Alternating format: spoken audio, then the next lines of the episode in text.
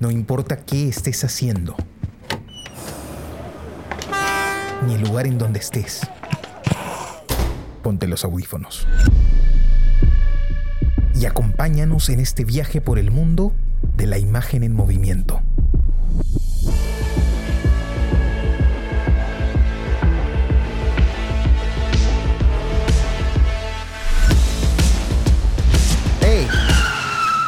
¿Qué cine pasa? ¿Qué tal amigos? Bienvenidos a este nuevo episodio del podcast ¿Qué cine pasa? El podcast donde hablamos de películas que acabamos de ver. Nos gusta decir que están en caliente para nosotros. Los saluda su amigo Carlos de la Torre Paredes. Me acompañan Jesús Alvarado. Hola Carlos, Jonathan, ¿cómo están? Y Johnny Alba. Hola Jesús, Carlos, ¿cómo están? ¿Qué tal amigos? Siempre un gusto por aquí encontrarnos para conversar sobre cine, específicamente películas que acabamos de ver y en este caso ha sido una que yo propuse, una película pues que conozco hace mucho tiempo y que tiene un soundtrack que siempre me ha gustado bastante. En sí la película siempre me llamó la atención eh, y quería compartirla con ustedes en este espacio. No Hubo, hubieron otras posibilidades, otras oportunidades, pero me decidí por otras películas y era hora de Fantasma en el Paraíso de Brian De Palma, que es una película americana de 1974. Bueno, eh, yo esta película la conozco como muchas cosas en mi vida, gracias a mi padre, ¿no? El fanático del cine, fanático del arte en general. Eh, siempre pues explorando, explorando, explorando, llega esta película y es una película que él ha visto varias veces, ¿no? La ha visto varias veces, incluso cuando era esa época difícil de conseguir pues películas, no sé si se acuerdan, eh, cuando teníamos que ir a Polvos Azules ahí a buscar ese hueco específico donde tenían las películas caletas porque no había en ningún otro lado.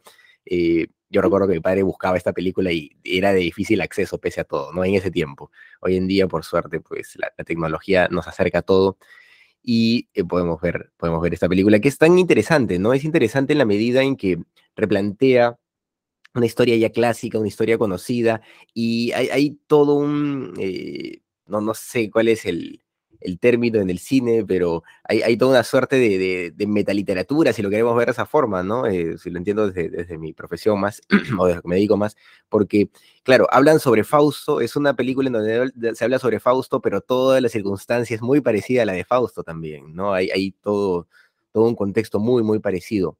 Y eh, la película también va teniendo tintes que lo acercan, aunque la acercan a, lo, a, lo, fantástico de alguna manera, cosa que no, no se espera, ¿no? En, un primer momento, parece más, está un poco en un tono de sátira, de comedia, eh, pero la película va avanzando y, nos, nos, dirige hacia un mundo, pues, eh, imposible, ¿no? Hacia un mundo imposible, pero eh, contextualizado en, en nosotros, ¿no? Y eso, eso me pareció siempre bien interesante y es una característica que yo siempre que yo siempre disfruto de, las propuestas artísticas, ¿no? Sea en literatura, sea en cine, ¿no? Esta, esta suerte de, poder escapar un poquito de, esta realidad contingente y llevarnos hacia, hacia esas otras posibilidades que, pues, con las que a veces eh, elucubramos, eh, me parece muy, muy, muy interesante.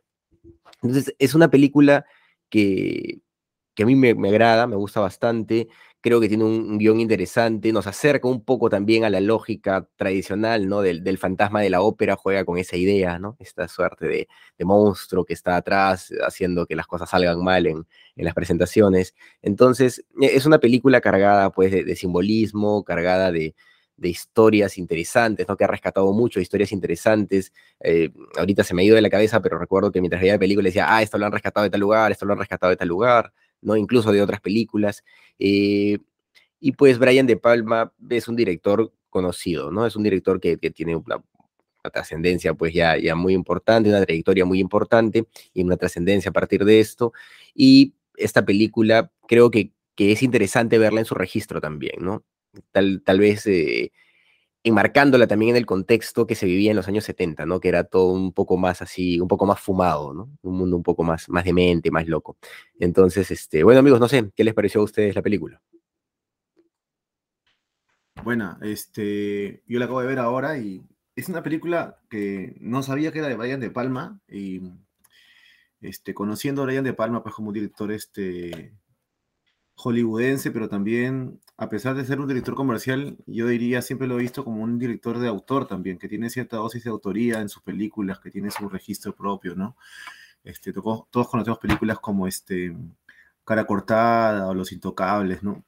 El, guion y la, y la, dirección son de él en este caso también, ¿no? Es algo interesante. Exacto, sí, sí, sí, eso me pareció más interesante. Este, o sea, yo en general tengo con la película eh, cosas buenas que decir y también cosas que no me han gustado. Así que eso me parece interesante. Eh, igual, este, creo que finalmente, creo que es una película que vale la pena ver. Creo que es una película que se ve que tiene un director detrás y tiene una crítica interesante, ¿no?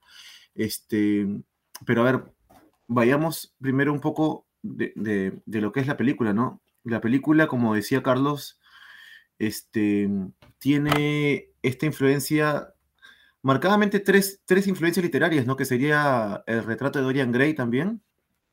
Este, el, fantasma de la ópera y, Fausto, ¿no? Este, esta obra de Goethe, que es una, una, una un clásico alemán, ¿no? Este, claro, Fausto supuestamente vende su alma al diablo por una cuestión artística, ¿no? Después también está la cuestión de, Dorian Gray, ¿no? Que, también, digamos, hace un pacto por, prevalecer la juventud y qué sé yo. Pero a pesar, yo creo que a pesar, y lo interesante de, de, Palma en esta película, que a pesar de que eh, coge estas tres realidades literarias que son clásicas, ¿no? Y que son conocidas por todos, este, para hacer su propia historia. Él, él cuenta su propia historia. Él cuenta una historia que está alimentada, influenciada por, por estas tres, este, o estas referencias literarias, ¿no? Pero él cuenta su historia, que es más que nada, yo veo que es una crítica al mercado, eh, eh, esa crítica entre el arte y, y, el comercio del arte, ¿no? Y, lo que hay en el medio, ¿no? Y todo esto, ¿no? Y, se nota, pues se siente bastante tangible la atmósfera de esa época, de ese tiempo, ¿no? Y con el soundtrack este, muy rock setentero, ¿no? Muy rock, este, de ese tiempo. Así que, este, creo que esa, esa, esa, esa crítica, ese punto de vista no ha envejecido. Creo que todavía inclusive podría decirse que hoy se ve más, ¿no? Que hoy se podría acusar, ¿no? Este, ahora que es conocido que muchos músicos entran al estudio con dos, tres o cuatro compositores y escriben y, hacen el álbum juntos, ¿no? Y hay, hay bastantes puntos de vista acerca de eso, ¿no? Pero ese es un, tema aparte. Ahora, la película es una sátira, ¿no? Una comedia ácida, bastante cruda y que funciona bien en el guion. Sin embargo, creo que la película puede haber sido mejor. Eh, siento que hay personajes que no llegan a, a profundizar como yo hubiese querido, ¿no?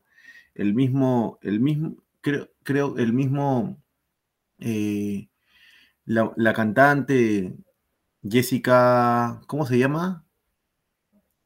Phoenix se llama la película, Jessica Harper, la actriz. Jessica Harper. Este, a mí me hubiese interesado un poco más, eh, darle un poco más de guion a ella, ¿no? Me pareció una, una, una, una actriz genial, interesante, eh, carismática, bella. y después el personaje principal no llegó a generar la, empatía que necesitaba yo para seguirlo. Creo que yo sigo al personaje más que nada por la audacia del director, ¿no? Creo que el director, y Brian De Palma es conocido pues porque tiene esa influencia de Hitchcock, ¿no? De, mantenerte en vilo, de usar el suspenso, ¿no? Em, hay una referencia eh, de Hitchcock, ¿no? Hace una escena de psicosis, mitad parodia, mitad en serio, que es muy interesante, ¿no? En esa pensaba justamente, la del, destapador de caños que le, en, la, boca. Me parece que lo va a cuchillar. Pero en todas las películas de, de Bayern de Palma se nota pues la influencia de Hitchcock, ¿no? Pero Bayern de Palma es un autor en sí mismo, ¿no? Tiene una, una, una, filmografía interesante. Incluso creo que ha podido ser un director más trascendente. Creo que ha tenido problemas un poco con... Creo que él venía de hacer una película para la Wagner Brothers antes de hacer esta. Y creo que para la Wagner, y creo que este, tuvo problemas con los productores de autoría. Entonces creo que eso le inspiró un poco a escribir lo que escribió, ¿no? Que es una especie de, eh, de sátira, pero también ácido, comedia y también drama, ¿no? Drama también porque se refugia en estos personajes tan profundos, pues como el fantasma de la ópera y como están dentro de una maldición que no pueden evitar, ¿no? es interesante.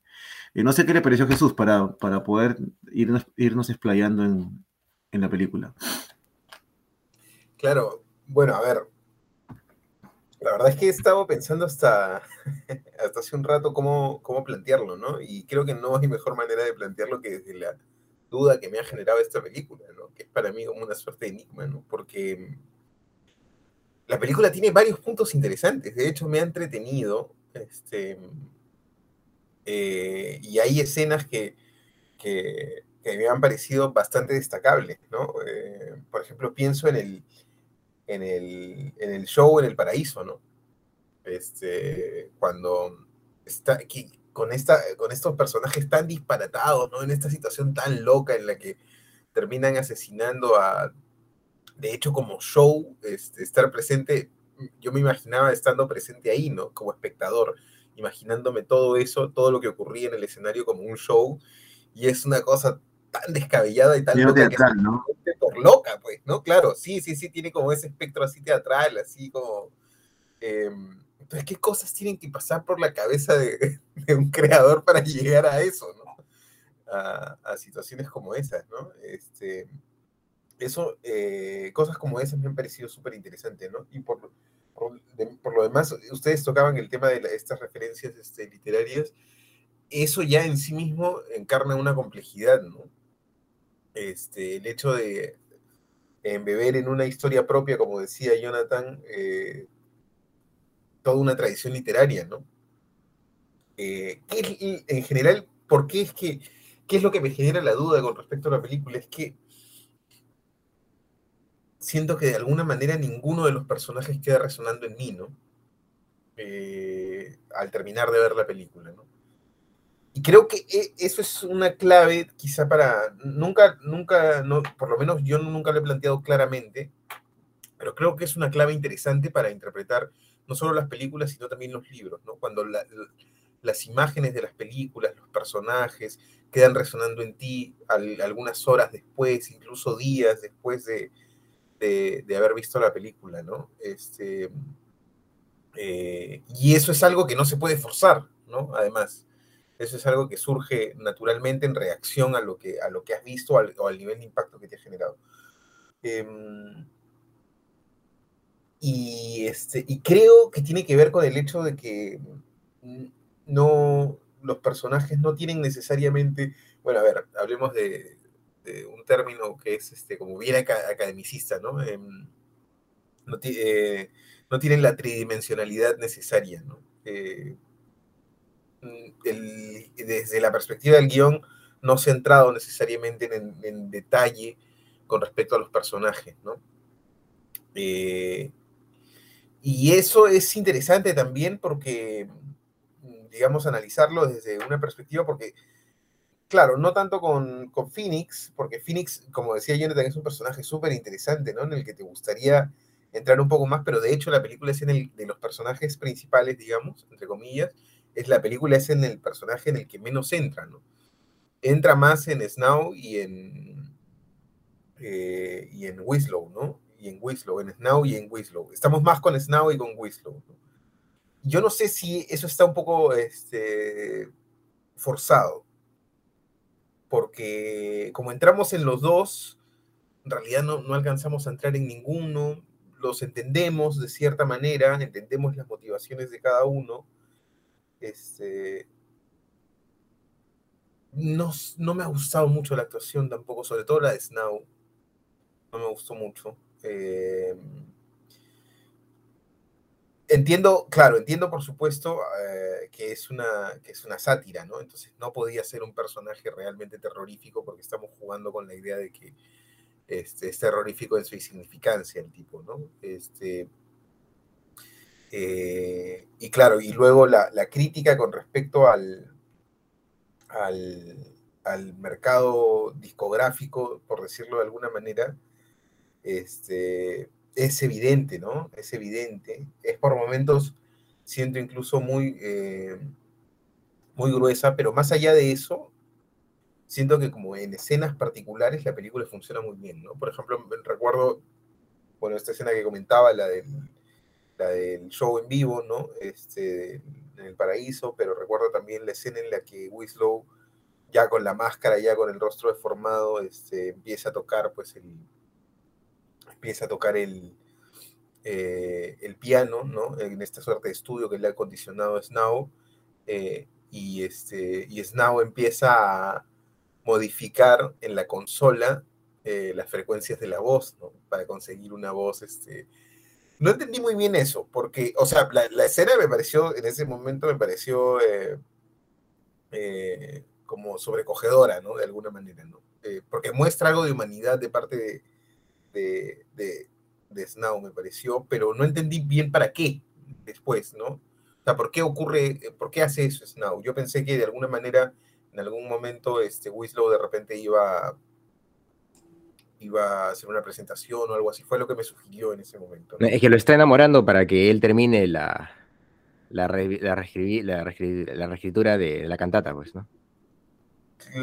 bueno, sí, puede ser, claro, claro, pero al final lo termina enamorando con la participación de Phoenix, ¿no? Que es lo fundamental, es la clave en el, es la clave en él.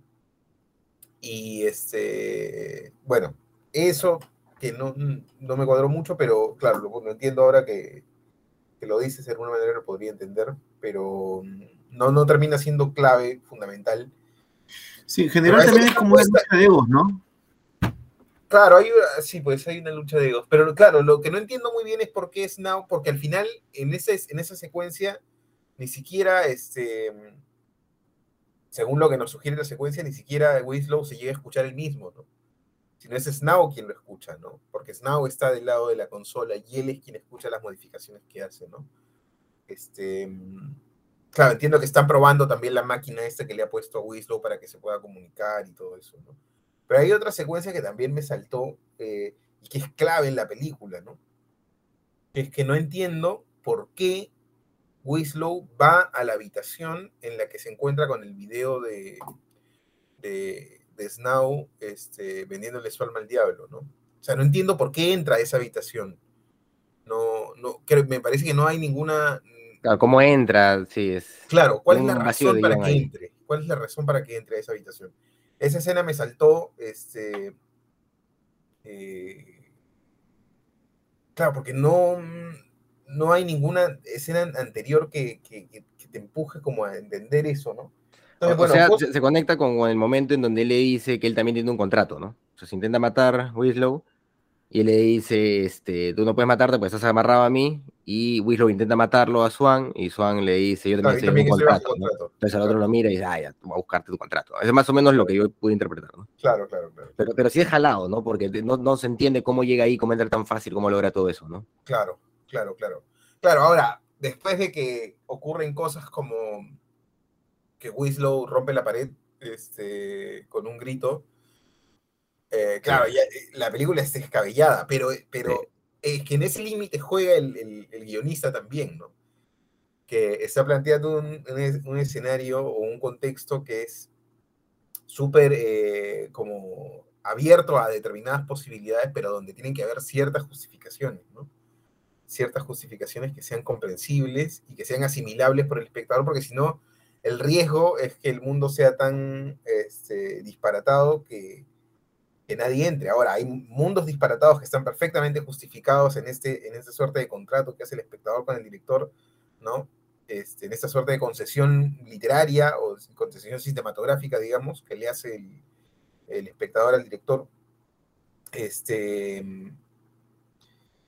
pero eso tiene que estar trabajado, ¿no? Tiene que estar trabajado para que sea, para que sea creíble, ¿no? Entonces, esos, esos dos momentos como que dentro de lo creíble que puede ser, pues se me, se me, me parece que quedan ahí un poco colgando, ¿no? No sé qué opina Jonathan. Eh, sí, sí, muchas cosas que tú has dicho, eh, creo que coincido bastante. Eh, igual, o sea, bueno, la película,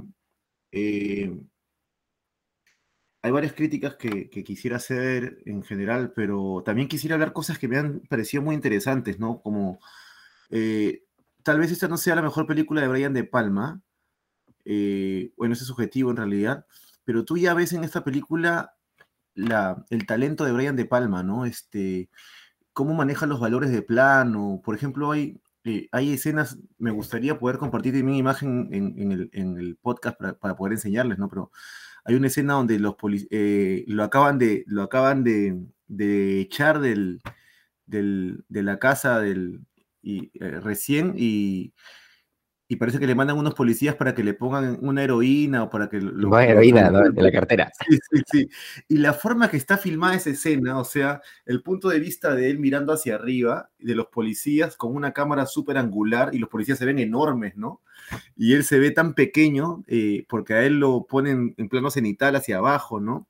Y esas cosas que tiene De Palma, que es bastante cine autor, ¿no? Se, se, se nota su, eh, la forma, lo, lo- que me parece atractiva de esta película es el, el tratamiento cinematográfico, ¿no? Incluso cómo ha usado la música. A pesar de que la música me parece buena, pero me parece que la música no tiene hits. Creo que esta, esta- una película como esta es como, por ejemplo, ver una, una ópera completa y, y, y ahí en la ópera hay uno dos o tres hits, ¿no? Como Nessun Dorma, por ejemplo, ¿no? Este, y esta película, yo no recuerdo una canción ahorita, por ejemplo, la he visto y no recuerdo una que haya quedado en mi mente, ¿no? Pare- Pero, sin embargo, la música me pareció bacán, me pareció buena la música, ¿no? Pero creo que no alcanzó el, el- el- lo que la película necesitaba, creo yo, ¿no? Sin, sin- sin sentir que la... pe- Pero el tratamiento cinematográfico que usa De Palma me parece interesantísimo, ¿no? Hay una secuencia donde él este, después justo se escapa y, y entra hasta el lugar, ¿no? Entra y busca hasta, hasta llegar a hablar con el... ¿Cómo se llama el personaje este que es el, el- el malo? No recuerdo. ¿Ah? Son. Swan, ¿no? Y, y entra y, y la cámara lo sigue, es una persecución, ¿no? Y los cortes y todo esto es muy de palma, ¿no? Muy, muy, muy, ¿no? Hay, hay planos muy bellos durante toda, durante toda la película, ¿no? El, eh, cómo, cómo- cómo la ilumina a la, a la protagonista, ¿no? Que es este, a, a- también me olvidé su nombre, ¿no? Jessica Harper. Jessica Phoenix. Harper, claro, Phoenix, ¿no? Este, cada vez que sale ella, pues tiene una luz particular, un enfoque particular. Los primeros planos, los planos abiertos también, ¿no? Eh, cuando están todas las chicas en, en la mansión echadas, ¿no? Y, él hace un plano cenitales de arriba. Todo eso, to- o sea, el, cinematográficamente me parece interesantísima la película en general, ¿no? Creo que se nota que De Palma ya va hacia algo, ¿no? De Palma mismo también escribe el guion, ¿no? Eh, pero comparto con Jesús que tal, tal vez el guion pudo haber sido mejor, ¿no? Pudo haber, a pesar de que se entiende bastante el punto de vista y que nos mete dentro del ambiente, que estamos dentro de la atmósfera de la película, lo logra y que, me logra mantener interesado por lo que va a pasar, a pesar que está todo en sátira, ¿no? A pesar de eso, siento que muchos personajes pudieron haber trascendido más, ¿no? Entonces, para mí la crítica va eh, al guion, tal Ah, vez, más. Sí, el guion, el guion tiene, tiene vacíos, ¿no? Es, es innegable. También me parece un guion, no solo me parece un guion criticable, pero también me parece un guion alabable en muchas formas, ¿no? Porque a pesar de que tiene estas, estas, este, mm, eh, ¿cómo se dice? A pesar que tiene estas influencias literarias, tiene su propia historia. El guion tiene una historia propia, ¿no? Incluso alguien que no conoce estos temas de, tal vez de Dorian Gray o, que no conoce el fantasma de la ópera o el mismo Fausto, pues igual, ¿no? Y es muy irónico, pues, ¿no? Cuando tiene que firmar un contrato y sacan este libro enorme, ¿no? y, y- esto es muy genial porque, porque, claro, en la vida real no es así, pero en la vida real los contratos siempre son una verga, tienes que firmar, prácticamente los firmas y no los lees porque, porque hay que leer tantas cláusulas que en verdad, pues igual, igual quieres el trabajo y al final lo vas a terminar firmando, ¿no? Entonces, este, esa ironía de ponerte este, este libro enorme, ¿no? Y cómo, y cómo en el contrato te ponen de todo, hasta que no puedes morir, ¿no? Solo puedes morir si muero yo. Entonces, esas partes en el guion me han parecido geniales, ¿no? Me pareció una creatividad, una, cre- una creatividad propia de un director que es todavía joven, que está este, creciendo y que tiene mucho talento, ¿no? Este, pero claro, también lo que dice Jesús, hay muchas partes de la historia que, que no me llegan a convencer. Creo que la película puede haber sido mejor. Creo que la película tenía para más y, y no llega. Creo que le falta a la película. ¿no? Hay partes de la historia que, que, no, que no me convencen. ¿no? Y mucho tiene que ver también con los personajes. ¿no? Y, y no llega, siendo un musical, no hay una canción que, o una algo que haya quedado. Me parece que la actriz canta bien, pero no me parece que trasciende eh, vocalmente tampoco. A pesar que es, es un ángel la, actriz, a mí me gustó bastante. Este, el person al, contrario, al contrario de lo que pensaban, no sé si Carlos o, o, Jesús, me parece que las actuaciones son buenas, pero me parece que el guion no ayuda al actor a, a salir, sacar la cabeza, pues, un poco más, ¿no? Eh, me parece que las actuaciones no, están malas. Eh, y, si, y, si, bien los personajes se, se, estereotipan un poco, creo que es parte de la sátira, ¿no? Es el tipo de personaje de una sátira donde tú entras un poco en el estereotipo, en el, en el, en el paquete, ¿no? Y, y, creo que el, mismo, el, el, mismo código de la película te, lo, te demanda ese tipo de interpretación. Pero sin embargo, creo que los personajes no están tan bien escritos, ¿no? Creo que... Es, y también miro todo el proyecto y veo que es algo también difícil de escribir, ¿ah? difícil de, de, abarcar, ¿no? Y, es muy interesante, muy arriesgado. Y no sé si ahora se harán películas así, creo que sería bacán que haya más películas así, a pesar de que creo que no es una película que creo que falla un poco al final de la película, ¿no? Creo que, a pesar creo que es una película digna de ver, pero sí tengo esas coincidencias con Jesús en ese aspecto, ¿no? Sobre todo en los personajes, ¿no? Y cosas que no creo que me hayan funcionado bien, ¿no? Sí, yo, también creo que hay, un tema, ¿no? Con el guion. Me parece, pues, que, bueno, también eh, es el director que, que escribe el guion. Imagino que tenía una propuesta estética, visual, eh, que quiere llevar a cabo y, el guion es una herramienta para, para eso, ¿no? Entonces, este, también, también lo entiendo en ese contexto un poco. Eh, claro, el, problema pues es, es, ese básicamente, ¿no? Que, tiene vacíos, que son personajes, claro, que se estereotipan de alguna forma, eh, son muy marcados, ¿no? Este, en sus acciones son muy predecibles también en ese sentido como bien decía Johnny, claro, eso se enmarca también de alguna manera, pues, en, el tono de sátira. Eh, pero yo, yo, creo que sí tiene canciones interesantes. Yo, recuerdo, por lo menos la primera siempre se me ha quedado, ¿ah? Esa, este, la de... Ah, no, pero, pero, la música me ha gustado en general, solamente que creo que la película necesitaba, necesitaba, la más. Eddie, la de Eddie. Creo que la, película, la, primera se me quedó, sí, sí, y esa bandita me gustó, que desapareció. Es buena, es buena, sí, Juicy Fruits es buena. Está buena. Es la, mejores. Y bueno, y también el momento del piano es interesante, ¿no? Cuando él empieza a tocar y, y Swan, este, Son dice, esta es la música que necesitamos, ¿no? Pero eh, eh, ahora que mencionábamos también las referencias a películas, la película cuando muestra a Swan por primera vez, bueno, se demora bastante en mostrar a Swan por primera vez, eh, pero cuando muestra su mano en un primer momento, no sé si recuerdan, y está este gordo que le está hablando y le dice, Philip creo que se llama, ¿no? y le dice, oye, tenemos que este, cagar a esta weona porque se ha ido y ahora está cantando gratis y ya ha roto pues toda todo lo que habíamos quedado con ella, ¿no? Eh, ese era el padrino, ¿no? Era el padrino, el tipo agarrando y diciéndole, este, mira, yo la, yo, la hice esta weona, yo la conseguí, pucha, hice que, que, firmara contigo, hemos grabado y ahora pues, nos ha abandonado, está yéndose a hacer actos de caridad. Una sátira total, ¿no? La película. y, y él le dice, ya, pues, pero ¿qué hago? Le dice, ¿no? Pero de eso así ya llevándolo ¿no? a las referencias que usa De Palma eh, para, para, armar su propio proyecto. Es interesante también considerando que dos años antes había sido, había sido hecho El Padrino, ¿no? Y, y creo que fue toda una revolución también en, en su momento, El Padrino, ¿no? Entonces, es interesante cómo, cómo De Palma puede haber tomado todos estos elementos de los que ya hemos hablado, pues, y plantear una, una propuesta propia, ¿no? Yo creo que efectivamente el, lo que decían, ¿no? El, tema es, son los personajes, que, son, no, son tan, no son multidimensionales, no, lo son, lamentablemente. Eh, pero tal vez también la película no, no, como que no lo requiere tanto, ¿no? La película es una película de show, todo es un show, todo es como un teatro. De, yo, yo lo entendía, no, yo, yo no entiendo la película solo como, o este momento de show no solo como el momento en el paraíso en sí, sino que todo lo que se está planteando es una puesta en escena permanente, ¿no? Es una puesta en escena y, los personajes reaccionan ante eso y, son histriónicos y parece que siempre estuvieran en una especie de teatro. Eh, creo que De Palma quería jugar con esa idea también, de, alguna forma. Y pues eh, los personajes, a pesar de, esta unidimensionalidad que tienen, eh, son pomposos, ¿no? Y son, son teatralizados permanentemente. Por ejemplo, este, la relación de él con, con el, compositor, tampoco me acuerdo su nombre, el, Wilson. Wilson, el compositor, la relación de ella y él creo que debería haber estado mejor trabajada. Sí, de arranque se abrazan, también es raro eso, ¿no? Porque al final cuando, cuando él muere, pues ella es como que de pronto lo ve muerto y, va y lo abraza. A pesar que es una sátira y todo, creo que no me es como si reaccionara de un sueño, ¿no? Como si reaccionara de un sueño, me da la impresión a mí, como si se despertara de repente, ¿no? Exacto, no llega a funcionar muy bien, su relación no te la llegas a creer al 100%, no hay momento que justifique que, ella sienta esa, solamente porque lo conoció cuando él recién llegó y qué sé yo, es, no, es suficiente, creo yo, o tal vez me equivoque, ¿ah? Pero me parece que puede... lo mismo, mismo.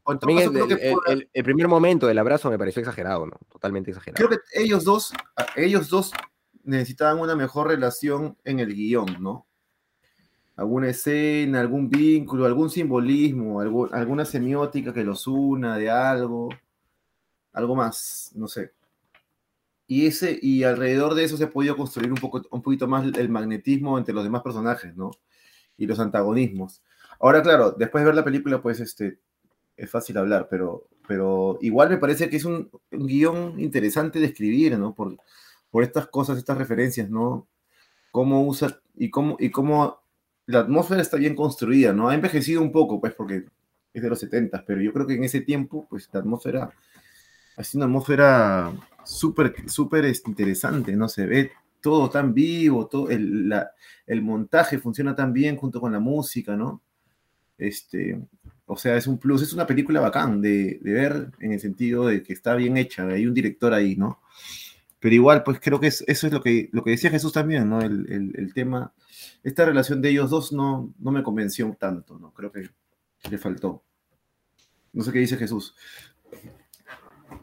Claro, sí, sí, o sea, eh, sí, esa es la sensación que me, que me, ha dejado, pero como comentaba al inicio, este, con esta suerte de contradicción, ¿no? Porque estas cosas que comentan también, las cosas positivas de la película, me parece que también están, ¿no? Este, esta teatralización de la que de la que habla Carlos, eh, también eso me parece que es quizá lo que está mejor trabajado, ¿no? Aún insistiendo en que, eh, sobre todo el personaje de Swan, a mí, de Swan, a mí me, me, saltaba un poco, ¿no? Este, no sé, me parece que tiene un perfil muy, no, no, no, no, sabría muy bien cómo describirlo, pero sentía que no, eh, que no estaba, que, que su caracterización de alguna manera no, no correspondía con el, con el tipo de personaje, ¿no? No digo ya la, eh, no digo ya solo la actuación, ¿no? Este, que bueno, podría ser discutible eh, y que tiene que ver de, repente directamente solo con él, ¿no? Sino la caracterización en, en, su conjunto, ¿no? Y su disposición, su forma de moverse, todo, eh, la forma en la que está vestido, este, todo eso, no sé, de alguna manera no, no, no alcanzaba a...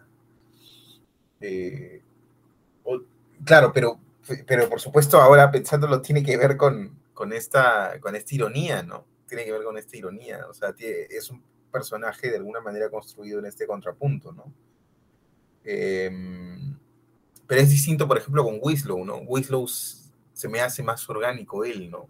Aún con las estupideces y con la y con esta forma tan inocente que, tiene de, que tiene de actuar, ¿no? Este, eh, y, claro, hay escenas, eh, bueno, ya lo mencionaban ustedes, ¿no? Bueno, cinematográficamente la película no, no me parece que no tiene, como comentaba Jonathan, no, eh, está muy bien conseguida, ¿no? O sea, ya se nota como una, primero un estilo, un nivel de, de, autoría bastante marcado en en la forma de abordar la, la puesta en escena de, de, Brian De Palma. Y este, ya es un director bastante sólido, ¿no? Este, para afrontar las, secuencias, ¿no? Entonces, eso hace que haya, que haya secuencias que sean súper interesantes, ¿no? Como la, esta que comentaban de, bueno, además de esas que comenté, de esa de la de los policías, ¿no? También es, es muy loca, pues, ¿no? Este, la forma tan brutal en la que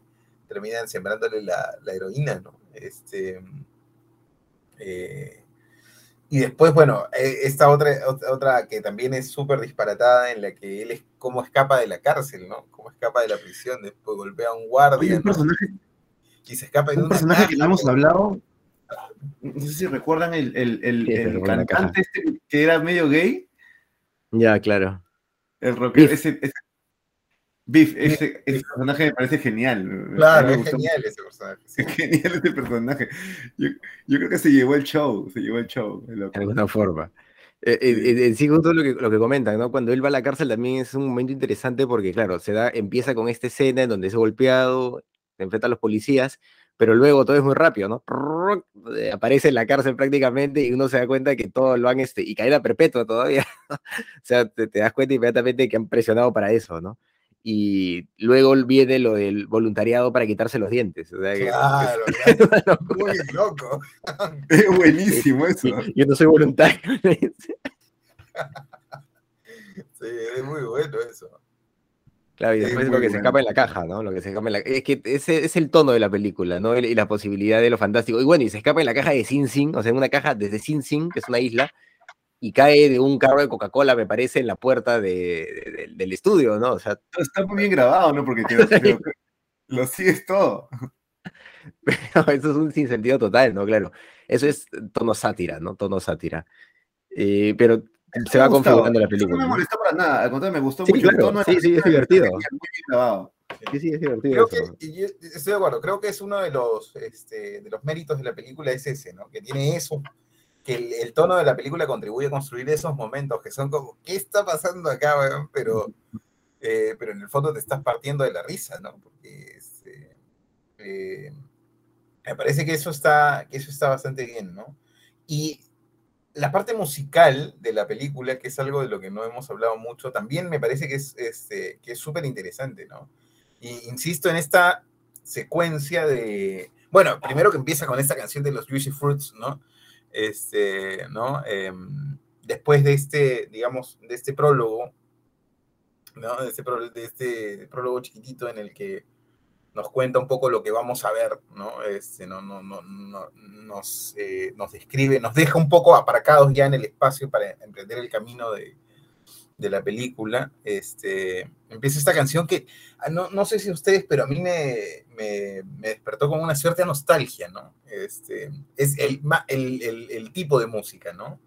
El tipo tono de- de los 70, ¿no? Claro, suena a pues. 70, sí. Es muy, es muy, este, Bueno, sí, Hay algo- que, que tiene que necesariamente que está conectado a nuestros padres, a nuestros abuelos, a cosas que por lo menos yo he escuchado de niño, que a mí me genera como una cierta nostalgia, ¿no?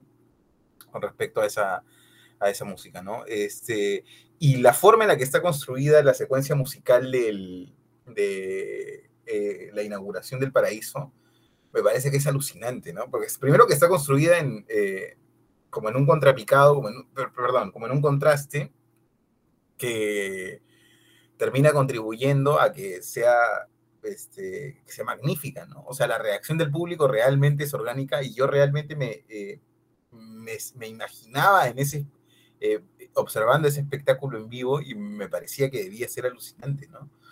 Este, porque primero cantan eh, como e- estos, eh, estos tipos que están con la, con la cara pintada, pero con un registro distinto, ¿no? Con un, un registro de voz, me refiero, distinto al del, al del estelar, ¿no? Que es como más, es un chillido como un poco más nasal, ¿no? Que es más de rock así duro, ¿no?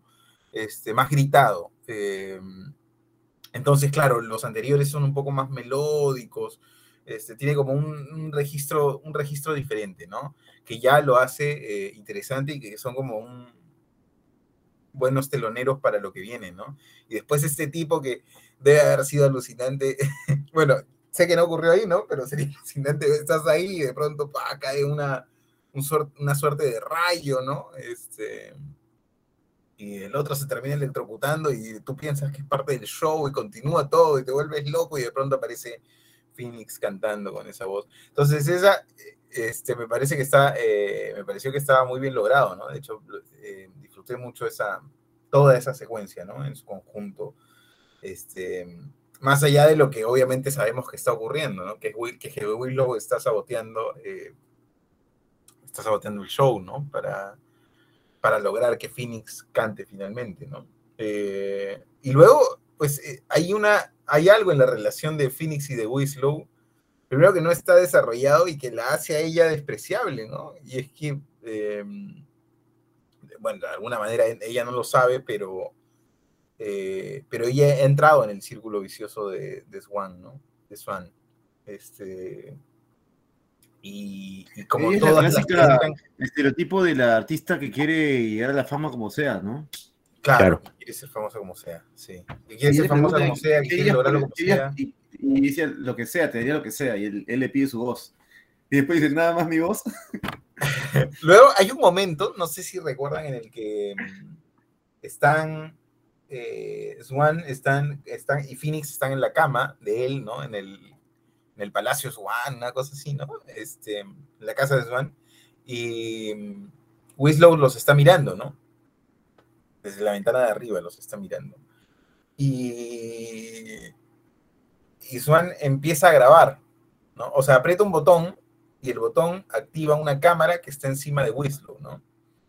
Y esa cámara empieza a grabar y graba el momento en el que Winslow está sufriendo, ¿no? Y en el que se acuchilla, ¿no? Este, entonces, claro, eso me, da- me da a entender de alguna manera que, que claro, Con es buenísimo, sí. Eso me da a entender de alguna manera que, primero, que Swan está perfectamente consciente de que Winslow está arriba, ¿no? Y lo segundo, a mí Sí. me dio a entender, no sé qué pensaron ustedes en ese momento, de este tipo está grabando todo, va a hacer un videoclip con eso, ¿no? Puede ser. Claro, eh, que me pareció en ese momento una idea eh, eh, súper alucinante, ¿no? Pero después no pasa nada con eso, ¿no? Eh, pero bueno, o sea, lo entiendo, de alguna manera lo entiendo después. en la forma que pone la cámara también, este, Palma te hace sentir como que tú eres en ese momento este, el que está observando todo, ¿no?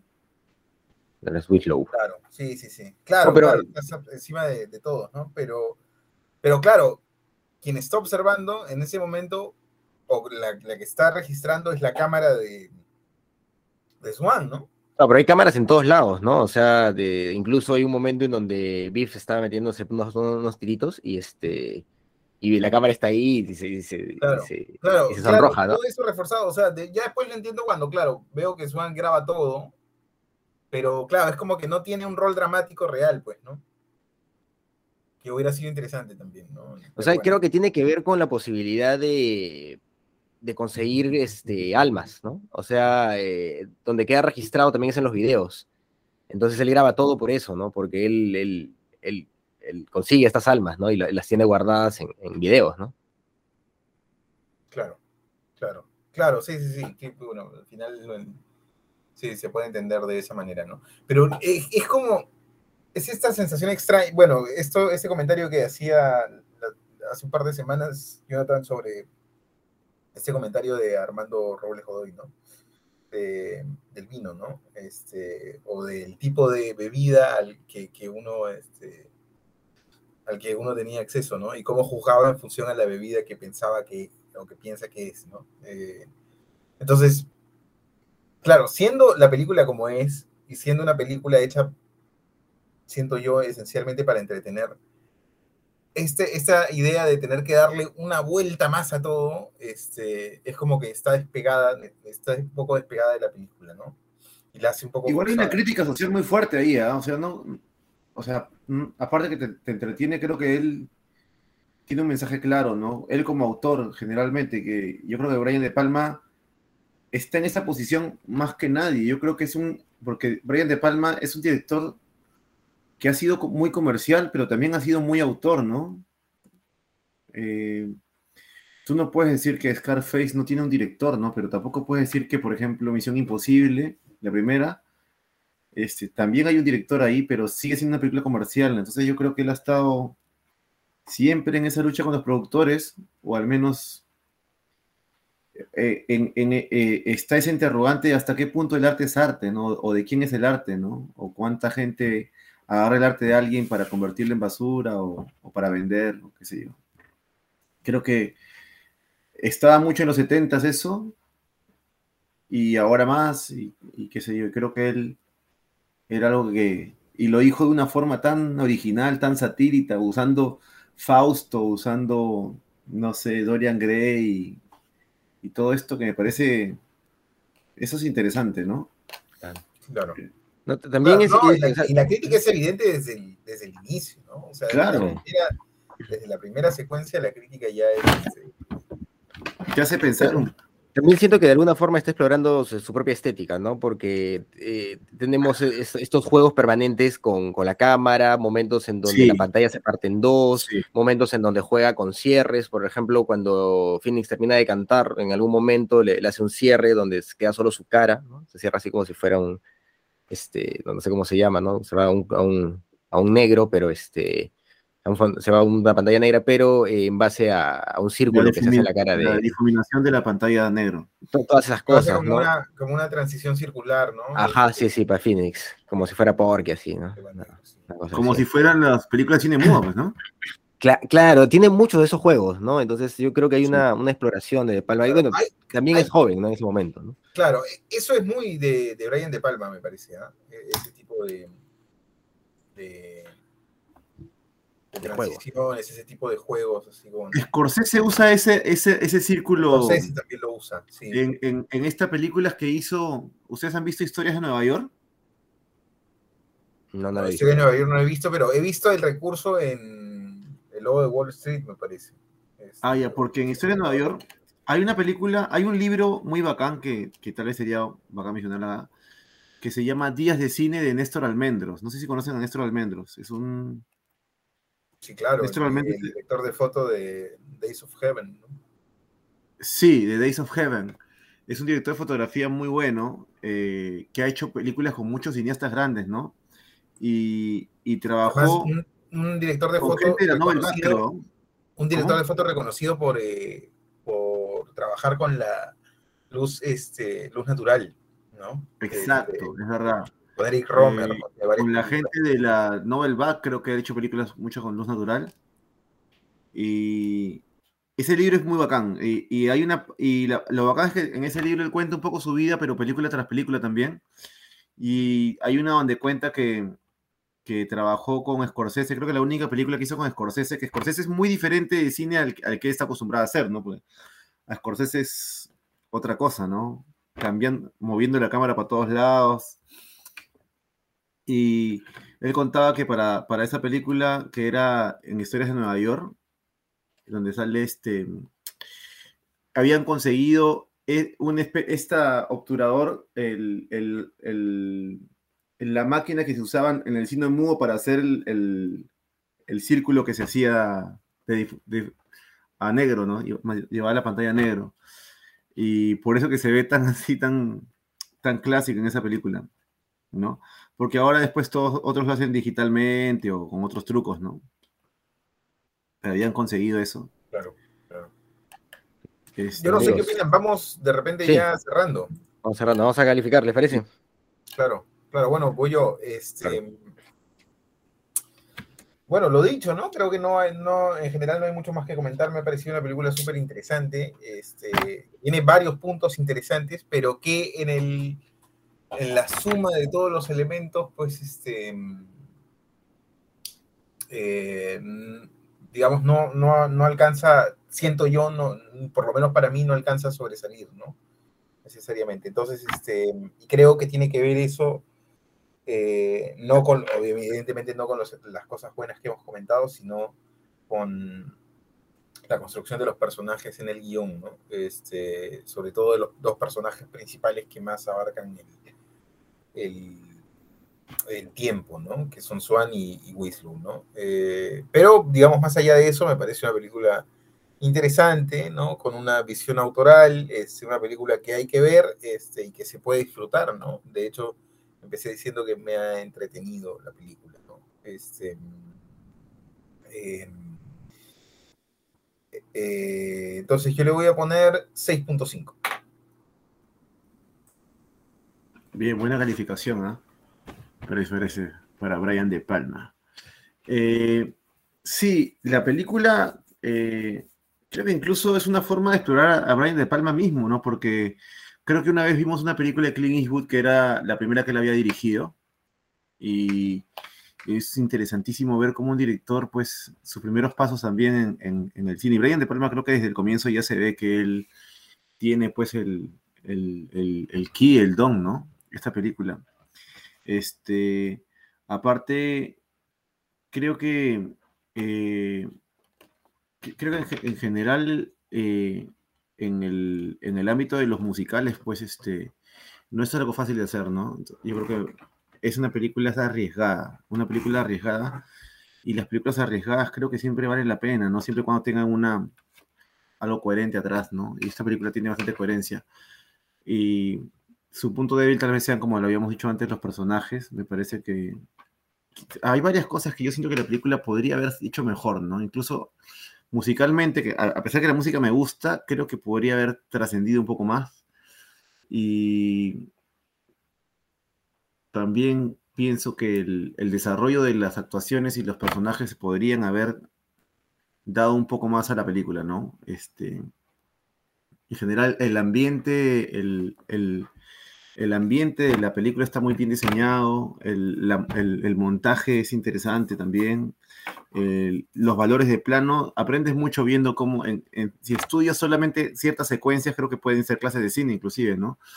Eh, cómo usar los valores de plano, cómo dar cierta, poner el patetismo de una situación haciendo un cenital, por ejemplo, o, o la intimidación de un personaje haciendo un plano contrapicado muy impotente, ¿no? Ese tipo de cosas que en el cine es parte del lenguaje cinematográfico.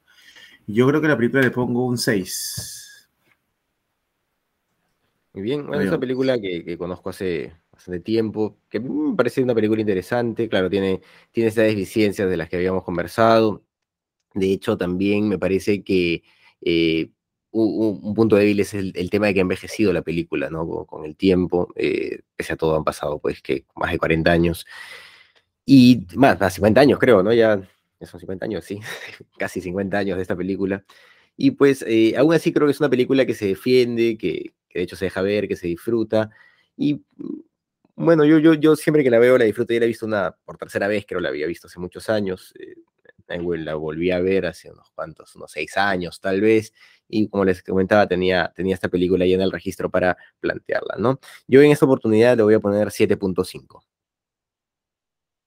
Así que, amigos, logramos calificar la película y ahora toca elegir la que viene la próxima semana. Johnny, creo que te tocaba. Bien, este, la película. ¿Llegaste a ver cómo poder ver la película que te dije? ¿Sí, no? Sí. Ya, la película esa, que esta semana era, es un documental de Patricia Guzmán sobre la vida de Eyelson, de poeta peruano, este, bastante de, del... Se llama Eyelson Desnudo, ¿no? Se llama, espérate, déjame chequear. Eyelson Desnudo se llama. La película se llama Eyelson Desnudo, que está como des raya nudo. Claro. En inglés es Eyelson Naked, pero es Eyelson, peruana, de Uruguay. Vamos a conseguirla y... No, pero acá sale en inglés. Sale, bueno, ese es un defecto de mi, de mi laptop que la compré acá. sí, pero la compré acá. Eh, la, la, directora, perdón, no era Patricia Guzmán, me equivoqué. Patricia Pereira. Patricia Pereira. La, la directora. Y está basado en Jorge Eduardo Eyelson, que eres. Muchos lo conocemos por su poesía, pero Eyelson era un, claro. un, un, artista multifacético, ¿no? Era un artista plástico, ha hecho instalaciones, ha hecho diferentes, eh, diferentes este, expresiones artísticas y, y era un tipo muy interesante. Creo que más que analizar el documental, que también me parece que el, el, el, documental tiene valor propio en sí mismo, es una forma de acercarnos un poco a este personaje tan interesante peruano, ¿no? Así que por ahí sería bacán ver este, sí. Muy bien, amigos. Entonces, son desnudo para la próxima semana. Eso ha sido todo por esta oportunidad. Hemos sido sus amigos de ¿Qué Cine Pasa? Hasta una próxima. Chao. Chao.